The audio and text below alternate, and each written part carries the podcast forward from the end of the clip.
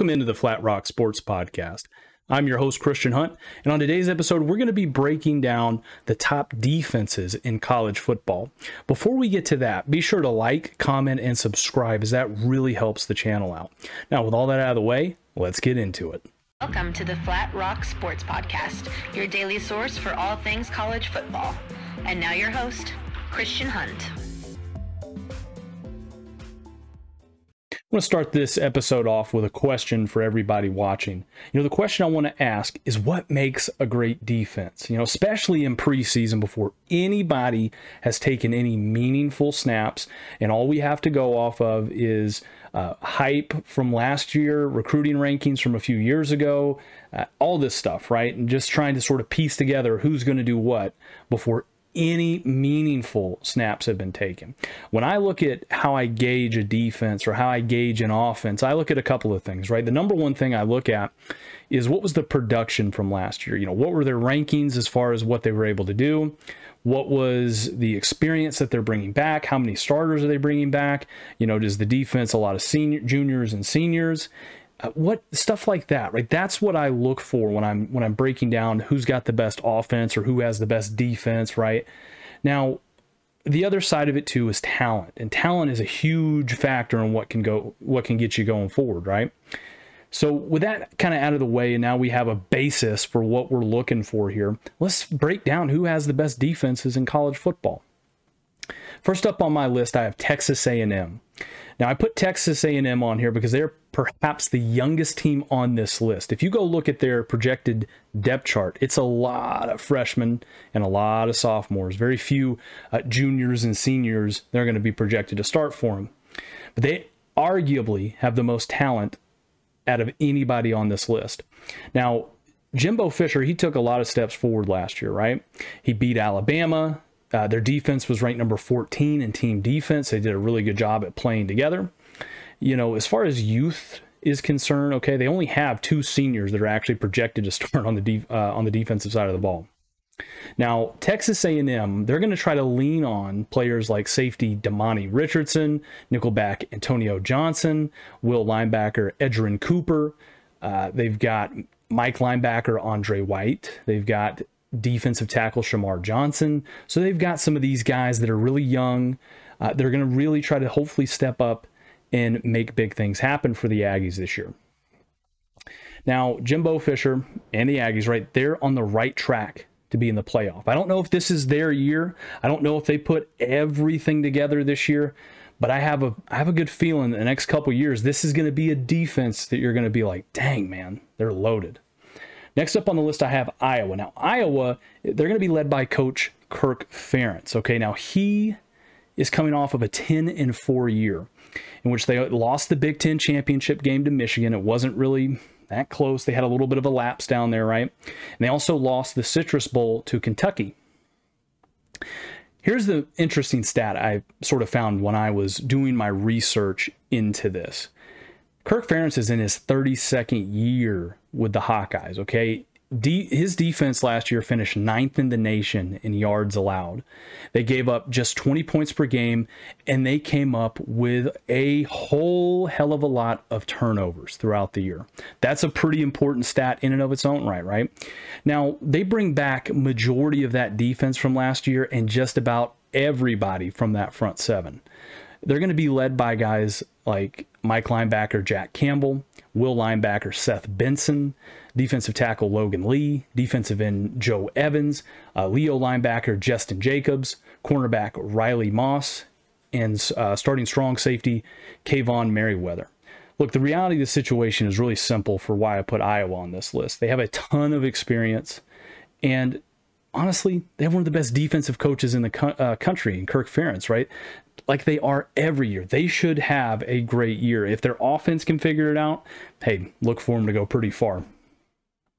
Next up on the list, I've got Wisconsin.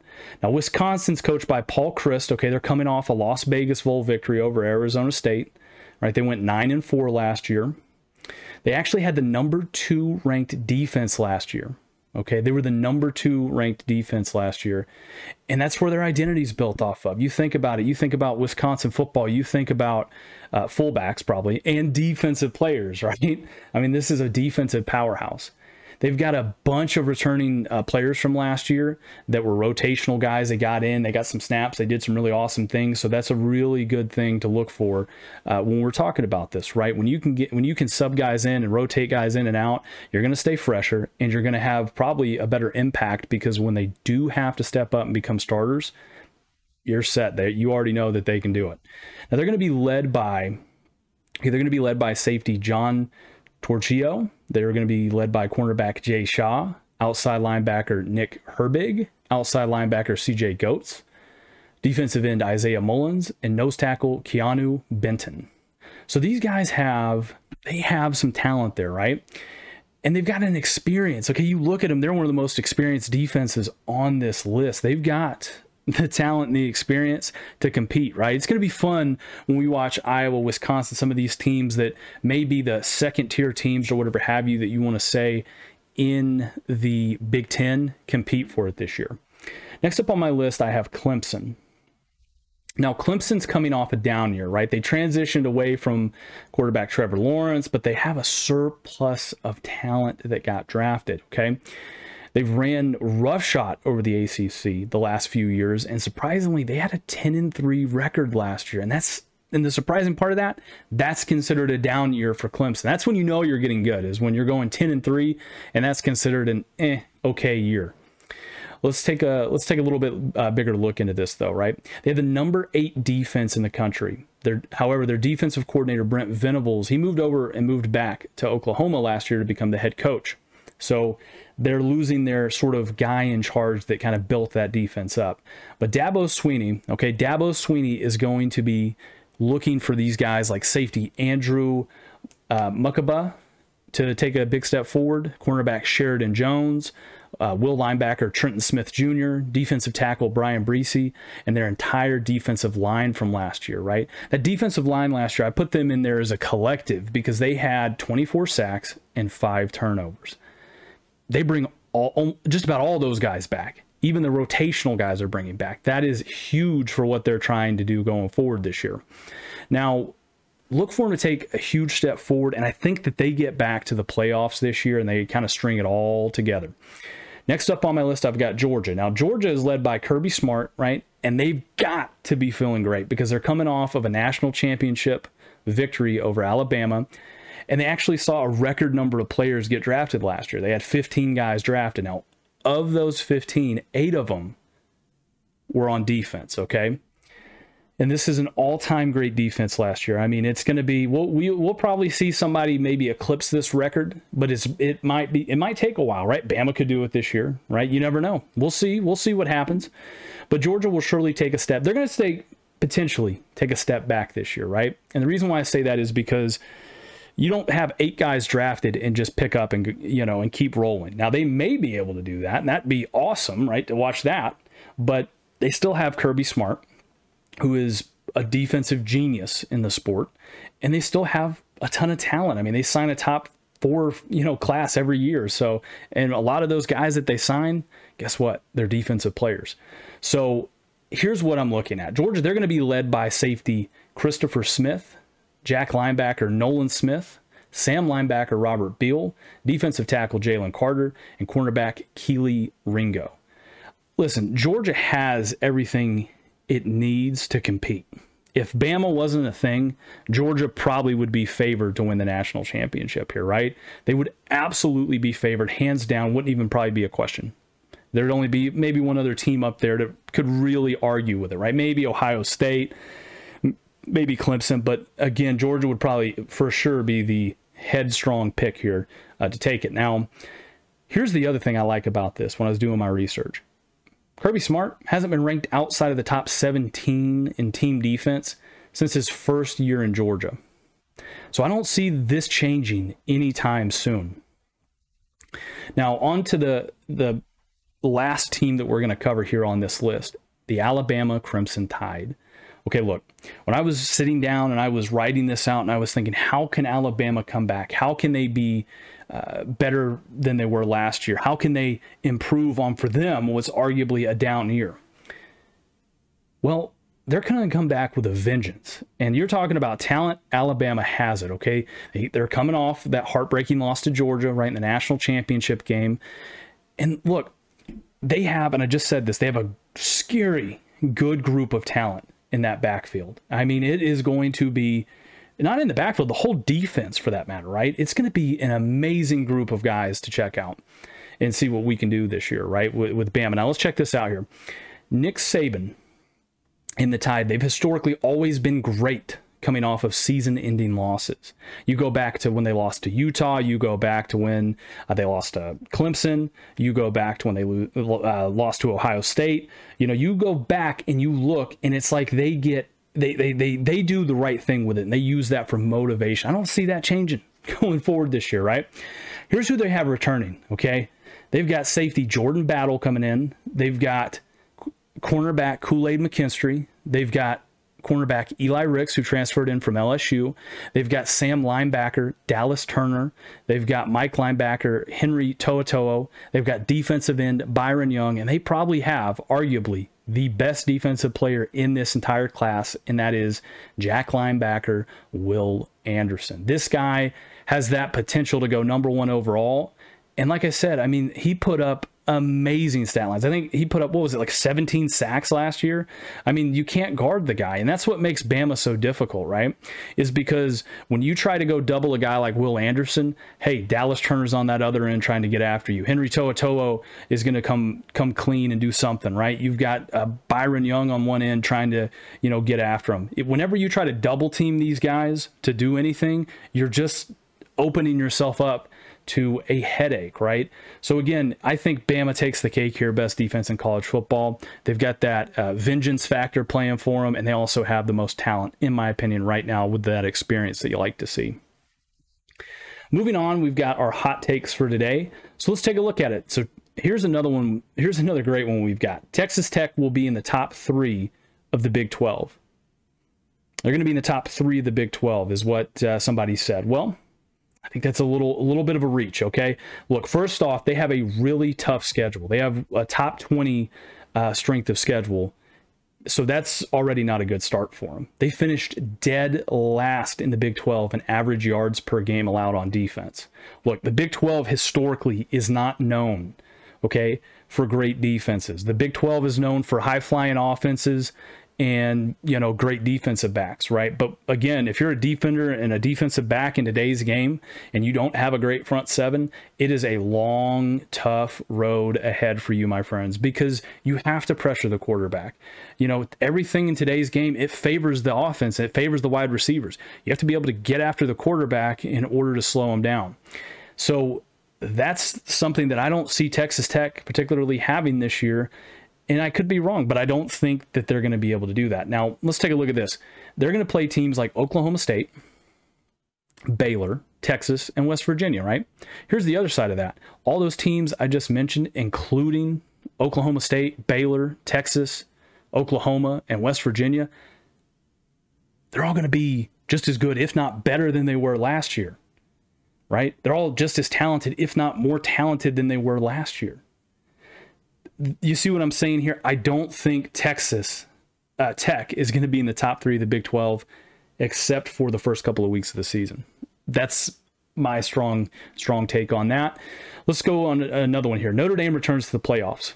Again, what seems to be a common theme in this, they also have one of the toughest they have one of the toughest schedules in the country. They've got a first year coach. They have a really tough schedule. Let me let me let me break it down for you. They play Clemson, Ohio State, and USC. With a first year coach, I see them dropping at least two of those games between Clemson, Ohio State, and USC. And again, here's the reality situation. You may be saying, well, I don't think USC is going to be that good. Look, you're getting Lincoln Riley. You're getting arguably the most talented uh, transfer portal class we've ever seen, right? In you know Caleb Williams and Jordan Addison and Travis Dye out of Oregon. They play USC the last game of the year at USC. to me, that game favors USC, right? Even if USC underperforms this year, which a lot of people think they will, they don't want to get too hyped on them. I think that is a recipe for disaster for Notre Dame. Okay, if they drop two games, let's say they drop three games even, right? Let's say Clemson, Ohio State, and USC beat them. There is no way they get into the playoffs, right? Not until they expand it, anyways. All right, our last hot take of the day Oregon beats Georgia week one. All right, look, Oregon is a very talented team. They have a great up and coming coach in Dan Lanning, who's this is his first shot. Nobody knows what he's going to do. He could come out here and become the next Nick Saban in front of our eyes and beat Georgia. I don't think it happens though. I don't think it happens right away. But, And I'm explaining why, right? They're talented, but they're not talented enough to keep pace with Georgia. Georgia has the better athletes on both sides of the ball. I mean, simply put, you know, they are think about this. Georgia's front seven to me, they're going to be better than they're going to be better than Oregon's offensive line. You go quarterback comparison here. Stetson freaking Bennett has beat Bo Nix a couple of times in his career, right? I, and it's not just about beating him. It's about okay, everything being equal here. You're you're returning a guy that has a ton of experience in quarterback and Stetson Bennett, and who just like I said, he doesn't make mistakes unless he plays Alabama. Then he makes all the mistakes. But other than that, he doesn't make mistakes. And I'm gonna tell you right now, this Georgia staff, they've been together. This you know this Georgia team, they've been together for a long time on both sides of the ball, and they know what exactly, exactly what they want to do. So on both sides of the ball, I think they're going to be they're going to look like the more complete team. I think they're going to be the more complete team. They're going to have more talent, right? Here's the other thing, like I just kind of mentioned, Dan Lanning and this Oregon staff and these players are going to be learning on the fly. Look, I'm I'm not sitting here saying they're going to lose every game. I'm not sitting here saying they're going to win every game. I think that this year, what you want to see if you're an Oregon fan, and it's a respectable take, I think, you want to see Oregon beat the teams they're supposed to beat and keep it close enough in the games that you're expecting them to lose. That's all you can ask for if you're an Oregon fan, right? Flat Rock Sports presents Cruton Talk. We've got another great segment of Cruton Talk for you, and that starts right now. First up on the list, we have Miami. Now, Miami just signed the number four linebacker in the country in Malik Bryant. Now, he's interesting because he's the number 61 player in the class and actually helps jump Miami up to the number eight class overall. Next up on the list, I've got Alabama. Now, Bama's interesting because, because they signed the number one safety in the country in Caleb Downs. All right, he's the number 12 player overall in the class, and he actually helps jump Bama all the way up to number five. Do you know how huge that is? You know, they talk about this all the time. The one thing you can't do is you can't let Alabama get hot and recruit. Look, NIL, transfer portal, this was all stuff that was supposed to hinder Bama. Guess what? It isn't as as the years going on, more and more it looks like Nick Saban's doing what he always does. He's going into Georgia and he's taking what he wants. Now, at the moment, let's see how the recruiting rankings shake out because I want to kind of talk about that for just a second. Number one, we've got Ohio State. Number two, we've got Notre Dame. Number three, we've got Georgia. Georgia is still holding strong. Uh, number four, we've got Texas. Number five, we've got Bama. Right. Number six is Clemson. Number seven is Penn State. Number eight is Miami. Number nine is Oklahoma. Number 10 is Tennessee. Number 11 is LSU. Number 12 is Arkansas. Number 13 is USC. Number 14 is Baylor. And number 15 is Texas Tech. Look, I'll be honest with you here. A couple things I'm seeing, you know, from this list that I, that I gather. Alabama and Georgia are going to keep climbing and it's going to be an interesting it's going to be interesting to see how they do right? I think alabama and georgia they're going to keep climbing here up to the top and they're going to stay in the five right? I think how if you ask me how does this end by the end of the year with both of these teams here? This is what i think. I think somehow some way it's between georgia and bama for the top class. Bama's making up a lot of ground. They only have 15 commits all right, they only have 15 commits, but they're making up a lot of ground very quickly. Georgia only has 17 commits. Okay, you go back, you look. Miami's only got 15 commits. Uh, Oklahoma's only got 17 commits. Uh, Tennessee's only got 19, and LSU's got 16 commits. Okay, that's how your top 11 or so shake out. Everybody else, except for USC in this whole equation's already got a whole heck of a lot of commits. Um, like I said, I think your top five looks a little something like uh, Ohio State, Notre Dame, Georgia, Alabama, Texas, and then I think, right, like I said, I think I'm going to go with a wild card here. I think Miami keeps keeps Cruton pretty well. It'll be interesting to see what happens before signing day, though. Flat Rock Sports presents Hunt's Hot Seat. Right, on today's segment of Hunt's Hot Seat Rating, I've got a good one for you. I've got West Virginia coach Neal Brown. Now, Neal Brown overall has a 52 and 34 overall record, so he's pretty good right there, right? When you consider he's only coached at Troy in West Virginia. Here's where you're starting to get a little iffy, right? It kind of goes either way for West Virginia fans. In three years at West Virginia, he's compiled a 17 and 18 record with the Mountaineers. Here's a good spot, though he's four and one in bowl games, so he can get you to some bowl games and can do pretty decent. It seems like he hasn't won more than six games since being at West Virginia. You got to win more than six games. You've got to win more than six games, right? It is so important. Um, here's the thing: they're, they're coming off a bowl loss last year to Minnesota. Okay, the Guaranteed Rate Bowl. So again, he's got him to bowls. May not be the bowl you want, but at least he's getting you to bowls, and at least he's winning. He did lose last year, though, but yeah. Right now, he's got the number 24 class uh, in the country, right? So that's a positive if you're a West Virginia fan, right? They've averaged the number 38 class, right, since he's arrived to Morgantown. I think, look, I, I did a, I broke this down yesterday, right? I covered West Virginia on the podcast. I did a whole deep dive with them. They, here's the thing that I said are they the best out there at recruiting? No. Are they the worst? Absolutely not. You know, he's like I said, he's averaged the number 38 class. You know, so he's doing at least good things on the recruiting trail.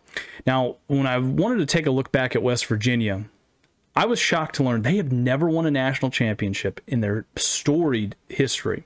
They don't have any Heisman winners. Uh, they've only won 16 bowl games, if you can believe that, in their entire history. So and that's crazy because you think about they've had players come out of West Virginia such as Pat McAfee, Sam Huff, and Adam Pac-Man Jones, right? They have some good players, you know, that have come out of here. You think about the Pat White years, you know, they're they've had some really good players at West Virginia. Now, for this, I kind of thought and thought and thought, how do I want to rate this? How do I want to break this down? How do I want to put him on the hot seat, right? Because he's going into year number four with the team. I wasn't sure. I really wasn't sure because he's done some good things. It doesn't seem like there's a whole lot of, uh, you know, backlash for him yet. I gave him a six. I'm gonna explain why I gave him a six here in just a second. Right? It's a make or break year with all the conference realignment going on. Right? It's a make or break year with all the conference realignment going on. He has the best chance of winning this year than he's going to have probably his entire chance of being at West Virginia. They've got their entire offensive line coming back. They have a quarterback in JT Daniels, who's a legit top 10 quarterback. They have some good wide receivers coming back from last year. Uh, their defense should be okay. They're going to have to figure it out in the secondary, right? Their front seven's really good, but their secondary is going to have to figure it out a lot more so, right? He's got to do something with this talent, right? They here's here's my thing, right? If he underperforms this year, if he underperforms for any reason and he doesn't at least win eight games and a bowl game, that's going to be considered a letdown for West Virginia fans. Okay, they're going to be considering this a huge letdown this year if they don't win eight games in a bowl right here. He needs to maintain the recruiting and he needs to try to get up inside the top 20 this year. It may be a stretch, but I think I think looking at everything, they can sneak up inside the top 20 if they just kind of keep going away at it, especially if early on in the year they have some success. See, what you want to do is you want to parlay your on-field success into recruiting success, right? If he can do that, he's going to have a great shot at, at keeping this job. You know, here's the other side of this, right? Fans you know, I kind of was was trying to gauge the the temperature on this. A lot of fans say that he likes to play it safe too much, right? They're used to their their Mountaineers taking more risks. You know, they want somebody that's going to go for it on fourth down. You know, they want somebody that's going to try to uh, I don't know, maybe send a wild, crazy blitz. You know, do something. You just they just say he's too safe, too predictable. They want him to take some risks because that's what the program was built off of. You know, when those other teams with Rich Rod and some of these other electric players and stuff like that, when they don't have all this talent necessarily to compete with some of these teams that they're competing with. So check this out. He still has an old trick in his bag. Okay? And that old tr- and that trick is is this. He can still fire his coaches and replace them, right? It's the oldest trick in the book. You know, maybe it was the assistant coaches, right? We see this at all programs, right? If they have a down year this year, he can literally just say, "Hey, look, it's the assistant coaches. We're bringing in all new assistant coaches." Yeah, yeah, right. He still has that trick in his disposal, right? Here's what I recommend. I recommend that they keep him as you know, and the reason why I recommend they're going to keep him is look, this conference is about to get a whole hell of a lot easier for him. It is. It's going to get a whole hell of a lot easier for them, right? You're getting ready to lose Texas and Oklahoma. God only knows what's getting ready to happen. Those are the two premier programs. Keep him.